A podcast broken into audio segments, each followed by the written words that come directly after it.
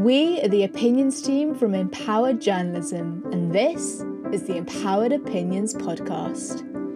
Because if it's wrong here, but it's right over the border, then like how wrong actually is it? We're in a scientific crisis. We have to start making decisions scientifically. It looks as difficult for them as it would be for me, and that's not something I want in a leadership. Hello and welcome to our 10th episode of Empowered Opinions. Today we're going to be talking about the lockdown easing across the UK and specifically talking about England and Wales. I'm going to pass over to Sanjana to introduce our guest. Hi, everyone. Um, thank you so much for joining us again for another episode. And today we're going to be chatting to Holly, who is our representative from Wales. And myself and Adi will be covering a little bit about how it's been in England.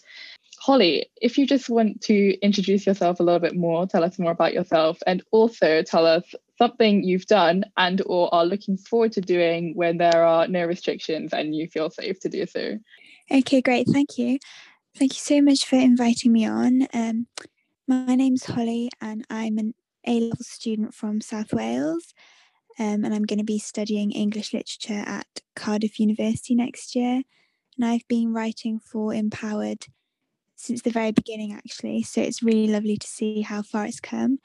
Um, and something I'm looking forward to doing when there are no restrictions is going back to watch the football. I'm a big football fan, so I can't wait to travel up to the stadiums again and also a holiday in the sun because I'm missing my all inclusive ice creams. that's something I can definitely relate to. And I know Adi is a massive football fan, so can definitely relate to that one as well. I mean, Adi, what are you looking forward to doing when there are no restrictions? Uh, well, so much. Honestly, I'm just looking forward to like not having to think too much when I leave the house. Um, but yeah, again, um, going to football matches, big one. Going to concerts, seeing people. Uh, there's just too much to be honest. It's just everything.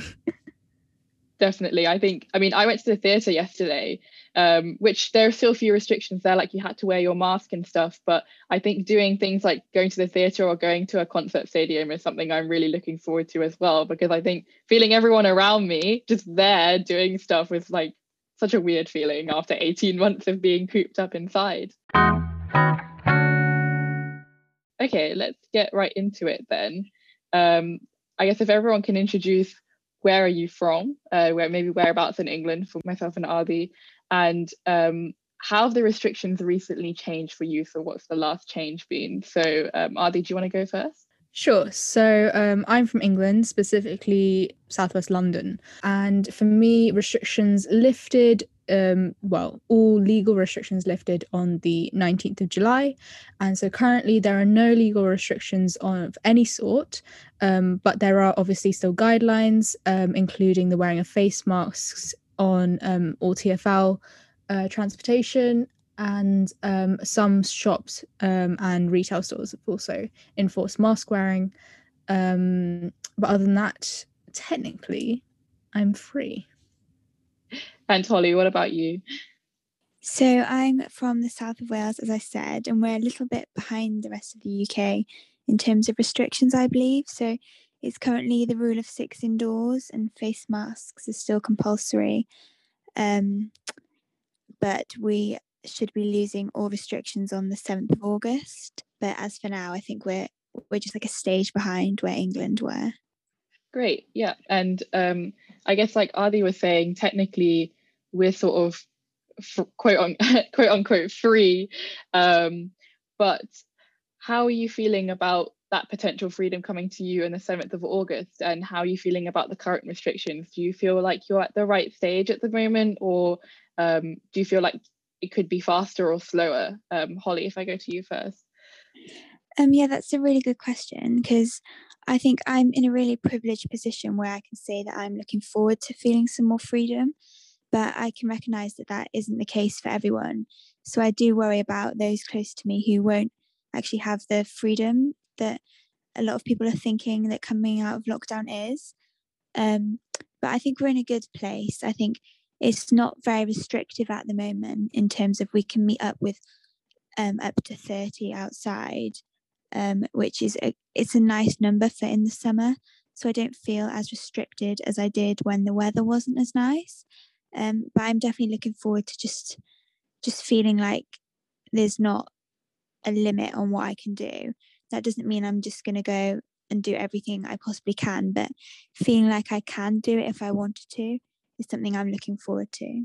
Definitely something I agree with in terms of my position it being in this current state of technically inverted commas freedom is quite um it feels quite relieving. Relieving? Uh it, but it, it feels it feels nice. But i i do agree there are some things that still scare me. So for example there was um football club i support that um is down the road from me. They're doing like so they've just built a new stadium. And so they're sort of trialing the like bringing in fans back into the stadium and stadium and they can't be at full capacity yet.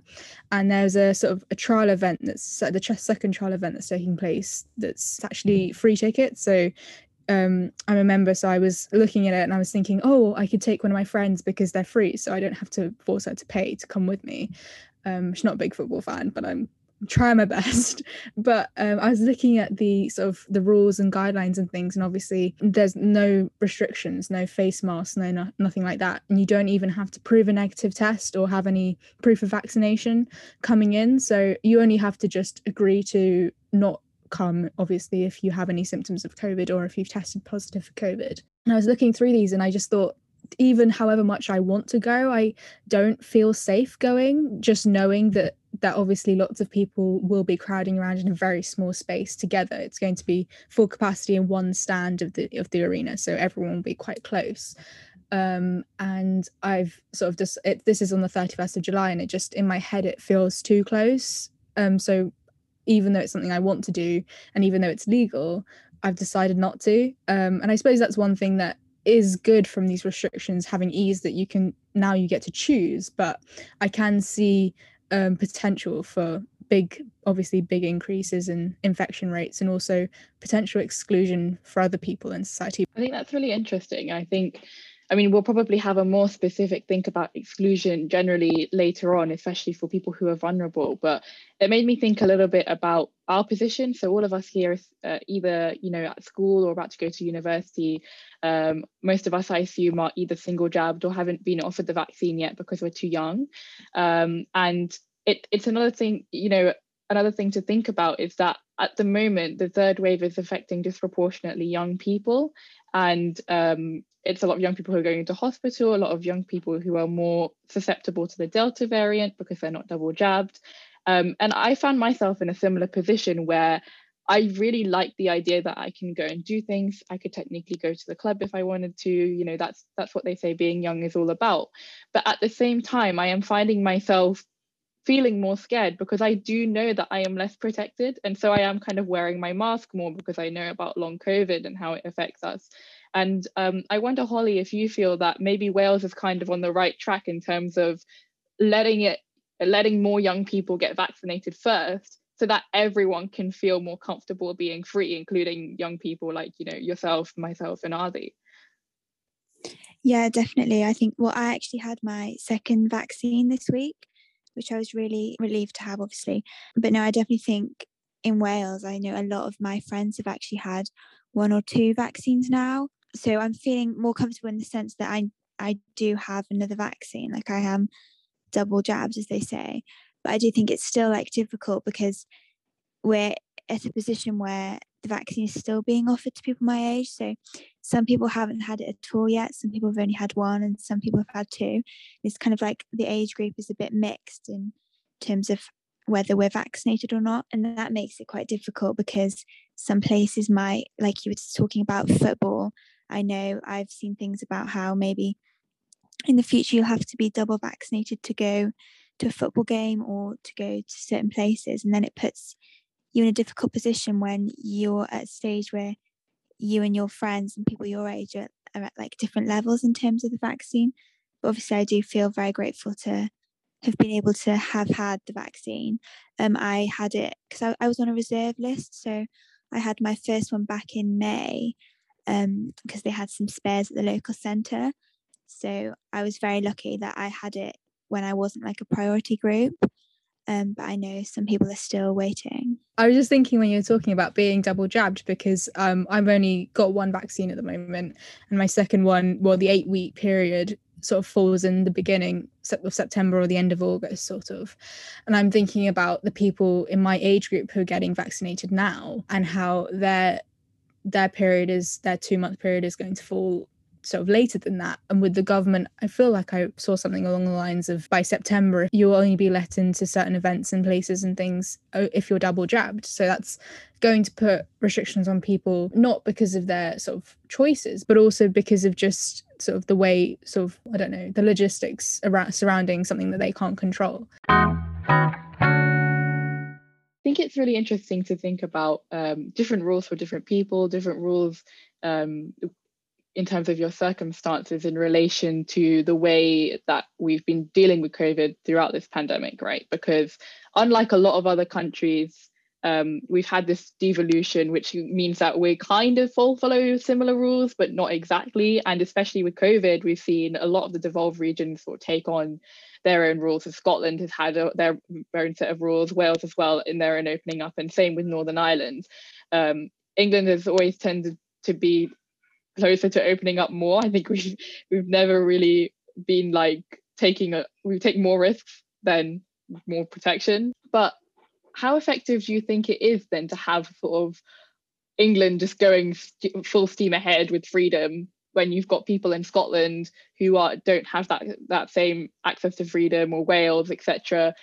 How effective do you think that's been over in Wales? Do you think people are more like um, they're happy to accept like less restrictions or more restrictions or do they feel like oh why has that region got this and we haven't got that? Or why is this region having more protection when we don't have that protection? Um yeah i think it's a difficult one because i'm happy that wales have taken things slightly slower but the difference in rules from region to region makes it harder to remember what the rules actually are and to understand what's right and wrong because if it's wrong here but it's right over the border then like how wrong actually is it if it can be right somewhere else?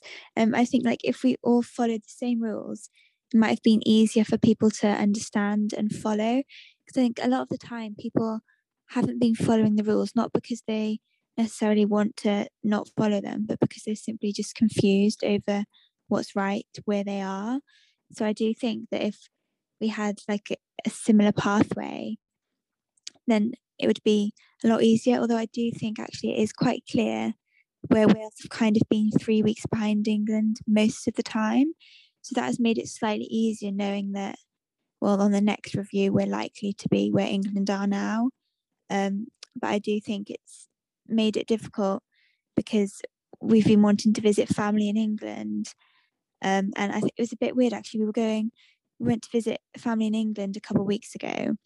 Um, and when we were driving, technically, when before we got to the Severn Bridge, we were we weren't doing what we were supposed to do because there was like an extra person. But then as soon as we crossed that bridge, it was completely legal there. And then that makes it really difficult because well, we all had to travel together because that was the only way we could get there.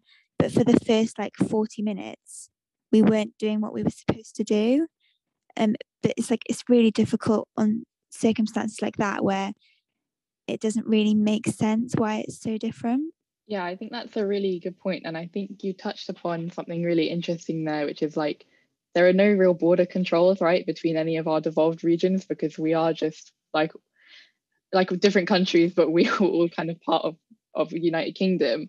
And so then it gets really confusing like you say when you're like on one side of the border and maybe you have seven people and that's you could technically get you know penalized for that.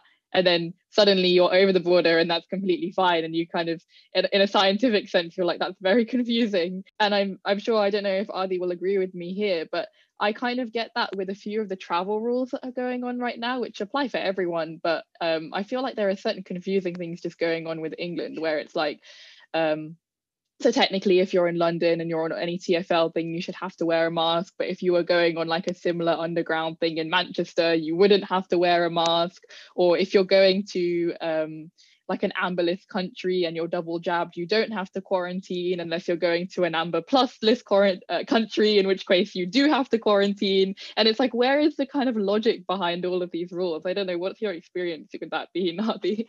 I can 100% agree with you. Like the the sort of layering of rules on top of rules as they sort of figure out small loopholes and try and patch them up with more rules has been very confusing. I did find it easier. I know there was a small point of time about like was it like six months ago when like there were so many different regions with so many different rules that it was so hard to know what, what on earth was going on like your specific county or even your town could be under like different rules to the one next door to you and that made traveling and working so hard so i am happy that now it feels like I kind of know what's going on, especially in in terms of my life, because my life is fairly straightforward. I don't have to travel too much. My work and my surrounding livelihood is quite nearby.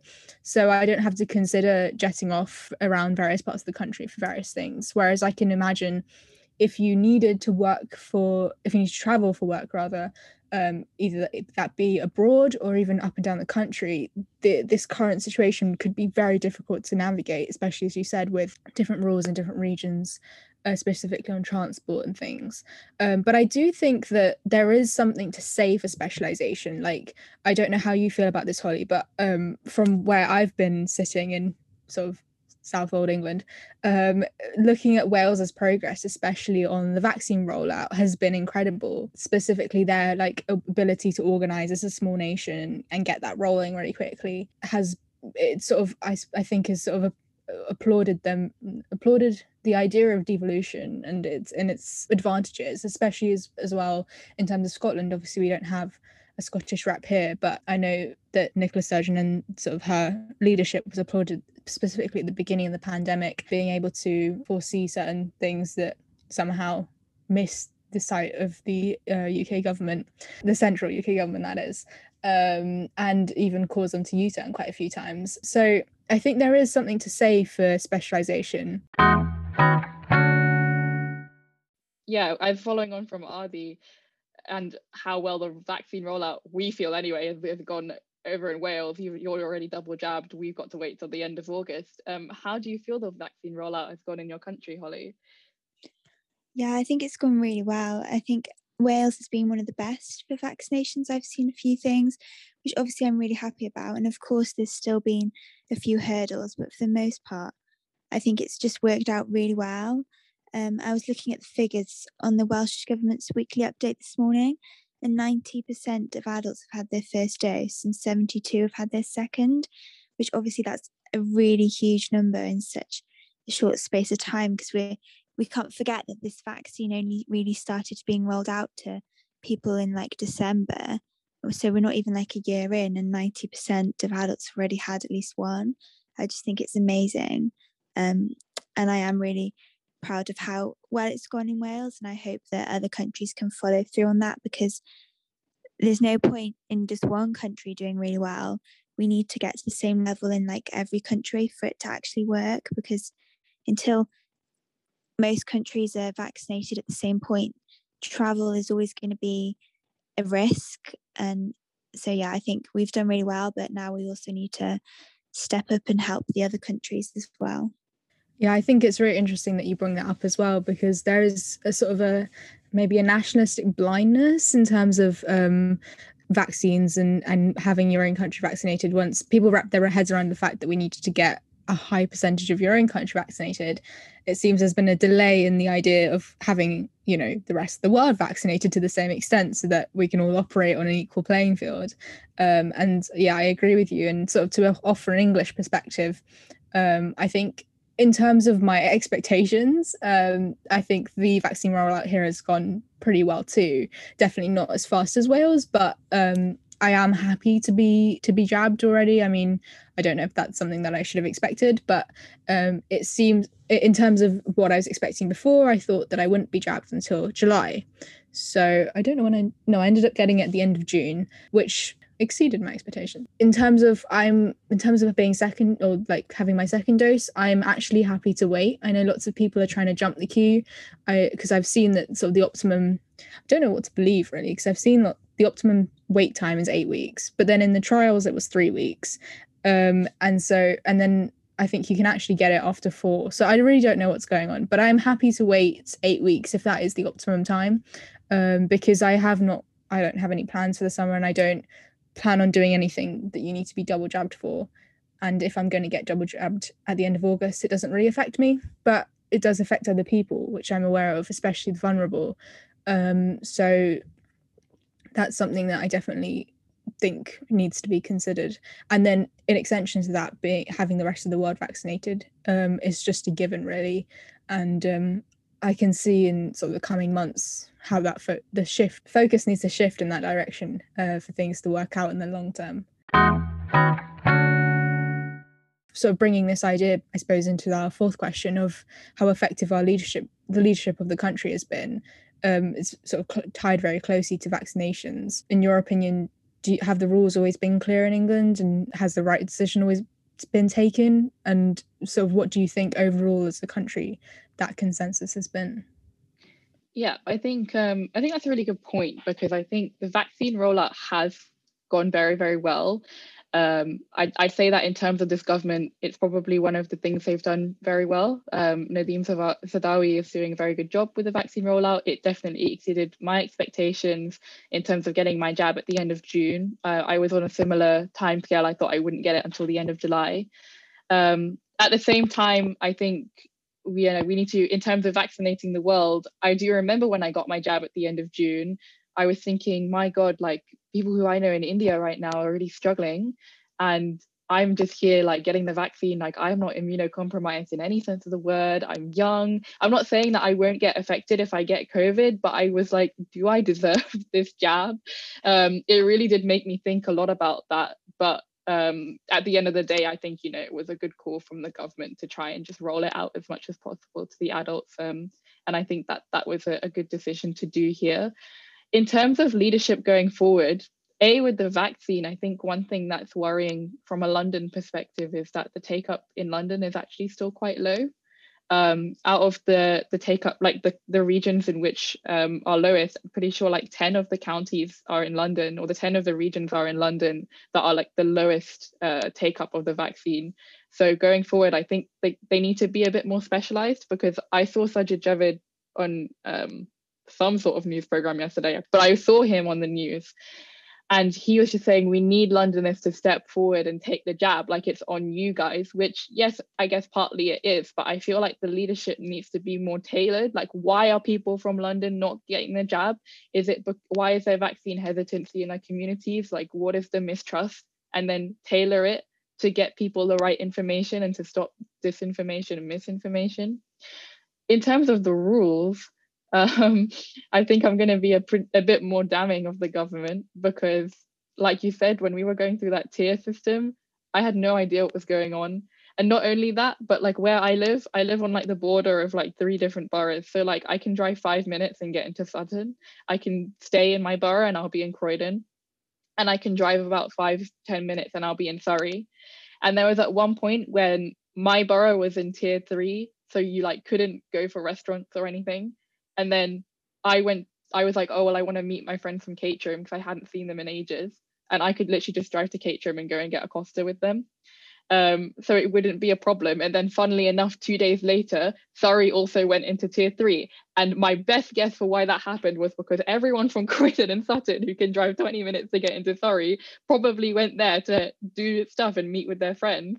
And so then the cases went up there. So in terms of have the rules always been clear, like they've just not been logical, as we said before. And I think going forward, we need to really learn our lessons. Like if there's a variant coming from somewhere, close the border immediately. Like stop making political decisions. We're in a scientific crisis. We have to start making decisions scientifically. Um, Holly, I don't know if you agree. I think um, you know Wales has always been like a little bit more cautious. So maybe they've been better on that standpoint than us. But how have you felt your leadership has been? Yeah, no, I agree with everything you're saying. But I'd say for like in Wales, um, I say the leadership has been effective. It's been slow, but it has been effective. I think for the most part, um, there was like confusing when we had local lockdowns. It was like my county was in lockdown, but my dad was working in the county next to us, and like he wasn't in lockdown. It was that was confusing. Um, and I don't really understand the logic behind that. But I think they realized that quite quickly and it didn't last very long. Um, but I feel like for the most part, the rules have been quite clear. Um, I just think now some people have, are getting a bit impatient and fed up because we're a little behind the rest of the UK. And I do understand their frustration because it's difficult when you see everything on the news about like England's Freedom Day and Wales is still not quite there. But I do also understand why we're not quite there.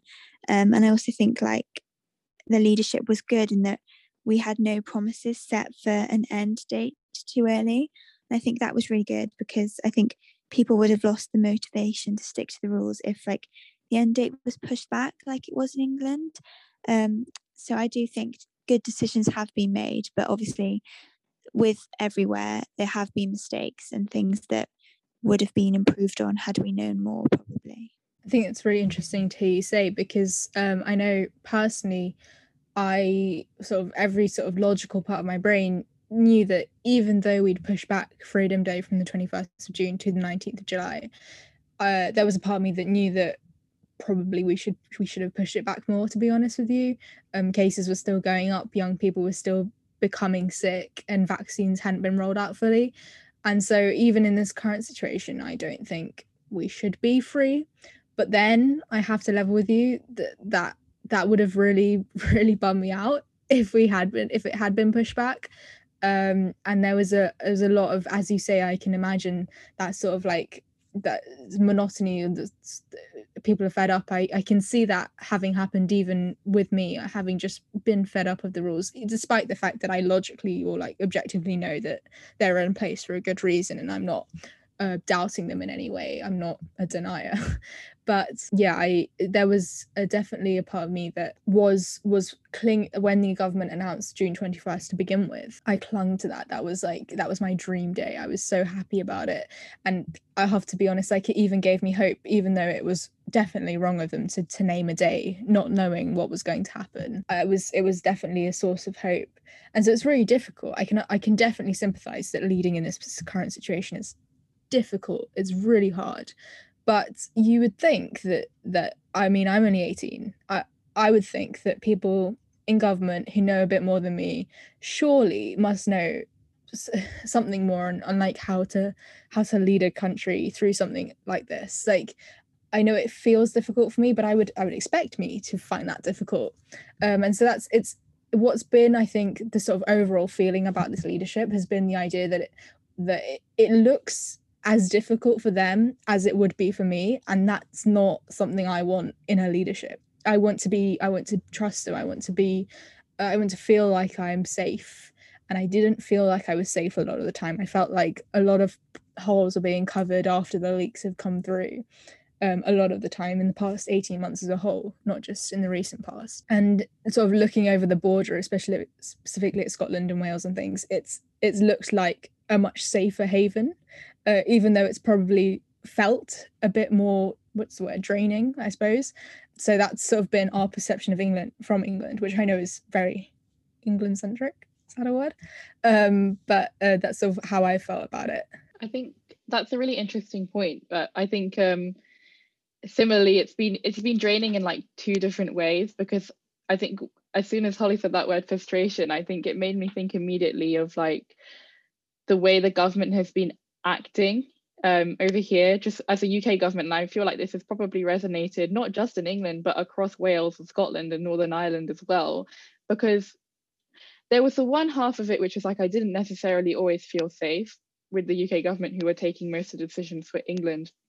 But I think the other real slap in the face for a lot of it was um, the fact that yes, this is a difficult position to lead in, but these people weren't even leading by example. And one case in point is, of course, last weekend uh, we saw that both the Chancellor Rishi Sunak and the Prime Minister himself were pinged to isolate uh, because Sajid Javid had got COVID, as many people across the country are getting pinged. Um, and at the moment, lots of people are self isolating. This is causing loads of trouble to businesses. It's causing food shortages. It's causing uh, transport to reduce their timetables and to cancel trains, which by extension then have impact on commuters. But for some reason, um, well, we knew the reason there was this pilot scheme, which just happened to be there for the government. These both Boris Johnson and the Chancellor came out and said they weren't going to isolate. Now, my problem there, I think, wasn't with the scheme. The scheme is the scheme. They have to try all these things so they know what to do next about in terms of self-isolation. But my problem was that they knew that confidence in the isolation was low at the moment. They knew that people didn't have confidence in the app and that more people were deleting it. But they didn't think as leaders, we should lead by example. Even though we're part of the scheme, let's isolate, let's bring up everyone's confidence, let's show everyone that we're in this together. And um, I can't speak much for the leadership of Wales and, and Scotland and Northern Ireland, but I just wonder if you guys also felt those reverberations of the the UK government didn't make us feel like we were in this together because I felt that on multiple occasions. I don't know, Holly, did you have any insights on that? Yeah, no, I do. I agree actually, because even as you said, it wasn't technically like it happened in England. It did over here. I did see a lot of people losing trust in like the entire thing. Um, but I do think it's difficult because I agree that the study, the pilot study, it should be tested. But when someone has so much authority and power and then they decide that they're like the ones who are above the rules kind of it does frustrate the public.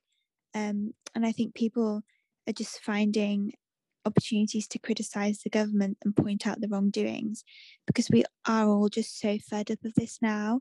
And so if we don't feel like the leaders are being leaders then it just does make us fed up and like what's the point in us doing this if our own leader isn't going to see the benefit and do what a leader should do? Yeah 100% agree with both of you there. Um, it's it's definitely leading by example and you would think that at the opportunity as you said sanjana to to sort of put trust back in the confidence of something that was slipping away you would expect them to do that. And but um, i think it's more funny that they had to then reverse their decision as a result of um, public outcry um, sort of goes to show a lot of the time sort of how much influence people have um, and um, you know it, I, that makes me happy that we have so much influence but then it also makes me sad that we have to resort to so much to correct the actions of our government. And particularly on sort of government actions i thought there was I know we discussed it already a little bit, but are there any groups in society that you've identified or that you know or particularly are sort of privy to um, that you think have been left behind as a result of um, the recent restrictions easing and uh, all restrictions not easing? Because I know there are there's certain groups that were particularly suffering when restrictions were in place and were, was that right? Was it right for them to be kept in those positions, or currently people to be kept in the positions they are locked, sort of locked out of society potentially? And what might be the way to tackle that? Would it be again public outcry, or is there something else that can that can happen? So I think, like in a way, all groups in society were left behind, or like in one way or another. And of course, like I'm a healthy young woman. I live in a supportive family with a roof over my head and there's food on the table. So I was in a very privileged position in lockdown and I was very lucky for that. But I still feel like my educational needs weren't met in terms like school and and all that. Like we were still kind of left behind in that sense. But of course there's like the government actions did leave a lot of groups behind and disadvantage a lot of people. Like those shielding and vulnerable, I feel are still being left behind now because it seems like they've been sort of left to fend for themselves. Um, and also, you said a bit about how people in lockdown was like disruptive and like women in abusive households. To me, it seems like the first lockdown was announced without thinking about the implication for women and children or men in abusive households. Like, I know they said legally you could leave an unsafe environment, but they didn't really consider how difficult that would be when a lot of support groups were cancelled, people were trapped, and maybe they didn't want to leave and risk passing COVID onto another household. So I think, I just think the government kind of um, thought that maybe everybody would be okay with this and didn't really think how certain groups would suffer and therefore they didn't really tackle it at all and i think it's a bit it's quite late now to tackle we've seen like a rise in domestic abuse um, and we wouldn't have seen that rise perhaps if the government had thought about that sooner. But I think going forward, we just need more education, more conversation, and just more support groups and more like funding in place and government action to tackle the issues that have resulted from the lockdown. I think it was actually not allowed for them to leave. The, the, there weren't any particular caveats for women in abusive households at the beginning of the first pand- the first lockdown. And I think it was a campaign by Victoria Derbyshire that helped to bring that to the forefront. And then in the second lockdown, I think it was, or the third, I'm not sure, that that was that was changed. I think that Kate, I think she talked about that in our empowered um, uh, workshop with her. Equally, I think something that's come out of this pandemic is, you know, when you're when you're isolated from lots of people, you learn like where that support is lacking and where that support is vital and necessary. And there are certain places where, you know, people are living on the brink of of survival, basically, um, both with the, those in those specific situations that we mentioned already. And there were there were quite a few businesses and people in sort of very sort of living sort of hand to mouth quite quite literally um, in terms of their earnings and their their livelihood. And when that when their businesses were closed or their work was put or they were put on furlough, that really exacerbated that problem. And I don't think I think there were lots of people um, sort of in that sector calling for the government to to sort of ease restrictions and put people back in work. But I think that's a of products of a larger problem. If people are, are struggling to survive, um, and I know there were sort of cries for the furlough scheme to be extended, which it finally was, thank God. But there are other things like sort of benefits and people support, government support that was put in place to help people. Um, but there are sort of, I think there are a lot more questions to be asked of why there are people in society who are in that position where they have no financial security. And if there were to be, God forbid, another event like this, and it, it's something that is quite likely, like if it's not a pandemic, there's sort of a big threat of um, climate disasters and things like that that could really put, have the potential to put put a country in in sort of standstill. Really, um, there has to be a way to to help to people to to not have their their entire lives put on hold and this is probably getting much further out than, than we planned when we, when I wrote this question but if you think about the the amount of billionaires that were created within this pandemic, the amount of people who profited off um, this sort of standstill of people's lives, and then the amount of people who have suffered and have suffered so much that if they weren't being killed by coronavirus or they weren't being killed by sort of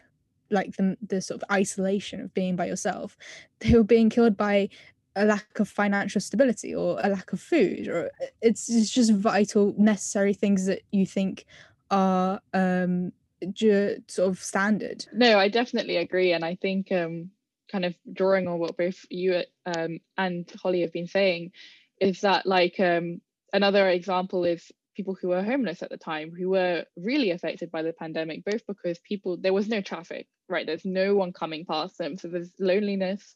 There was no one there who could you know give them any spare change or, or buy them something. Um, but also the fact that within you know sort of two three weeks then the government puts in this plan to get homeless people into temporary accommodation where you then have to ask yourself that gut wrenching question right? So we always had the capacity to do this but we just did it you know with somehow it was only when we prioritized it that we were able to provide this temporary accommodation to get homeless people under shelter and um, you know potentially back on their feet and i know there were a lot of campaigns after that saying, you know, please don't just throw them back out on the street when we ease the lockdown restrictions, allow them the provision to look for a job under the comfort and safety of a house, of a home. Um, but it's just something really interesting to think about. And I think the other thing that I really came across my mind was that both in easing the restrictions and putting the restrictions on, the government has been a bit too broad brush with it. So it's like everybody stay inside because that's the logical thing to do. But they didn't really think about the nuances. And I think that's the same when we've eased up now. Like I, I know a few vulnerable people who are thinking, it's not a personal choice for me to shield because if I don't shield, I'm going to go out there. And if I get the virus, it's very likely that I'm not going to make it through. And it's horrific when you've got a government telling you either go to work um, or don't, you know, either go to work and potentially put your life at risk or don't go to work and we're not going to give you any financial support because it was your personal choice not to go out there and either you know put your put yourself in hospital or god forbid don't survive if you get the virus i mean i think when you've got your government putting your putting its citizens in that position it's almost criminal. Um, it's just really uh, really broad brush and i think we need to be thinking a little bit more about the nuances and not thinking that we're not all in the same boat. We're just not. It's a storm that we're all facing but we're not. We don't all have the privilege to just go out and take that freedom another interesting thing that's been talked about in terms of being left behind and inequalities and where to draw the line is this this new thing which now the media are loving to call the pingdemic um, which i've kind of got a little bit obsessed with that word. As a side note i really like it. Um, but there's been lots of talk about this pandemic and how people are self-isolating how it's contributed to food shortages and, and the way businesses can run. Um, how do you feel about the decision that potentially certain workers in certain industries will be exempt? And where do we draw the line in terms of like is it fair that some industries will be exempt or do we just kind of have to realize that some are essential? And where do we draw that line on what is essential? Um, holly if i go to you first. Yeah so i think it could be a really good decision if it works out the way it's intended of course it's a big risk um, but i think it's important for certain workers such as those in like healthcare settings to be able to carry out their work if they're covid negative um, but I do understand that it's really difficult because where do you draw the line? You can't really tell someone that their work is like less important than someone else's. Um, but I think I do think we need to get to a point where where we can't have so many people having to isolate when it might not even be necessary. Like I've lost all all faith in like the COVID track and trace app.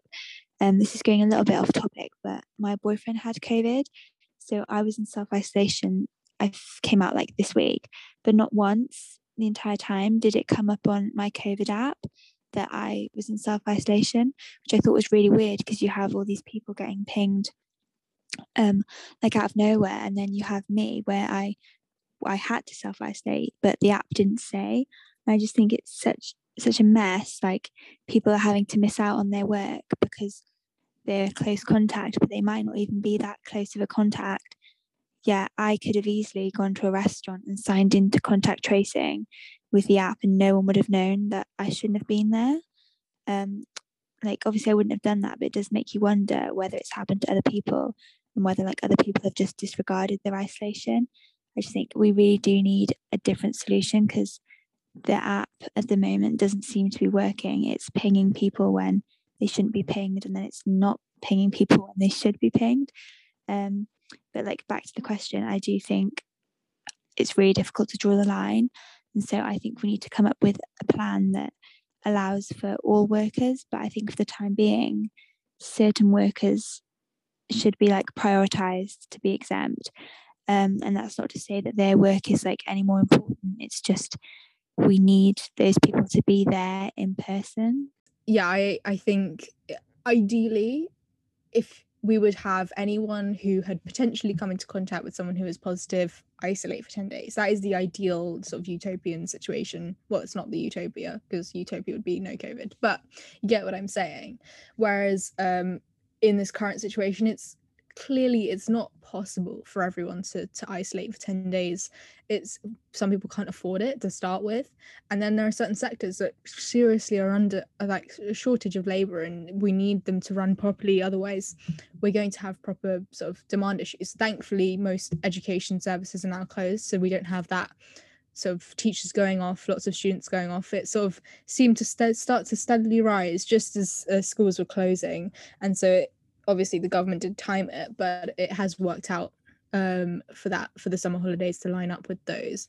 But there are other sectors that are in need of this, and I, from some as someone who was of isolating because of a close contact about three weeks ago, um, that was the most boring 10 days of my life but um, it was necessary and thankfully i was testing negative every day uh, but then that was kind of frustrating because i was testing negative every day on lfts that i had through the school that the government gave me and yeah, I couldn't go into school, I couldn't work, and my work was important was sort of something that I could only do in person. Um, and so because I couldn't go into school, I wasn't really doing anything at home, um, and that was that was quite frustrating. But equally, I understand there are situations where it's really important that we we have people isolating, especially because you know we don't have a, a huge amount of PCRs in in relation to LFTs when PCRs are a little bit more reliable. So it's it's just it's very difficult, but I do I do think it is it is a good idea. Um, let's just hope the execution uh, measures up the same way. Yeah, I think that's a really good point, and I think um, like you've both been saying, it's you know, it's not saying that anyone's work is any less important. It's kind of similar to the whole essential worker status that we had during the pandemic, where it was like, well, people are working from home. There are just certain jobs where you do need to be there, you do need to be in person. Um, but in the long term, like you say, I think especially for businesses, there needs to be a certain amount of support because especially small businesses have suffered so much already, and to have their staff. I mean, a lot. I know a lot. They've been showing it on the news where like a business has one person having to isolate or two people having to isolate or whatever and they just completely have to close for the whole week because they just don't have enough staff. So let's hope the government can come up with a, a good solution for that because it is really tough. Um, this has been a really interesting discussion. I feel like i've learned a lot um, and i've also thought a lot about kind of different things. So not taking too much for granted just realizing that it's really complicated Thank you so much for joining us, Holly. It was really nice to get um, an understanding of a Welsh perspective as well. Um, and thanks very much, Adi. And of course, thank you very much to our listeners. This is the Empowered Opinions podcast. The Empowered Opinions podcast, empowering the voices of today. If you would like to hear more from us, you can check out our website at empoweredjournalism.com or follow us on social media at Empowered on Twitter and empowered journalism everywhere else.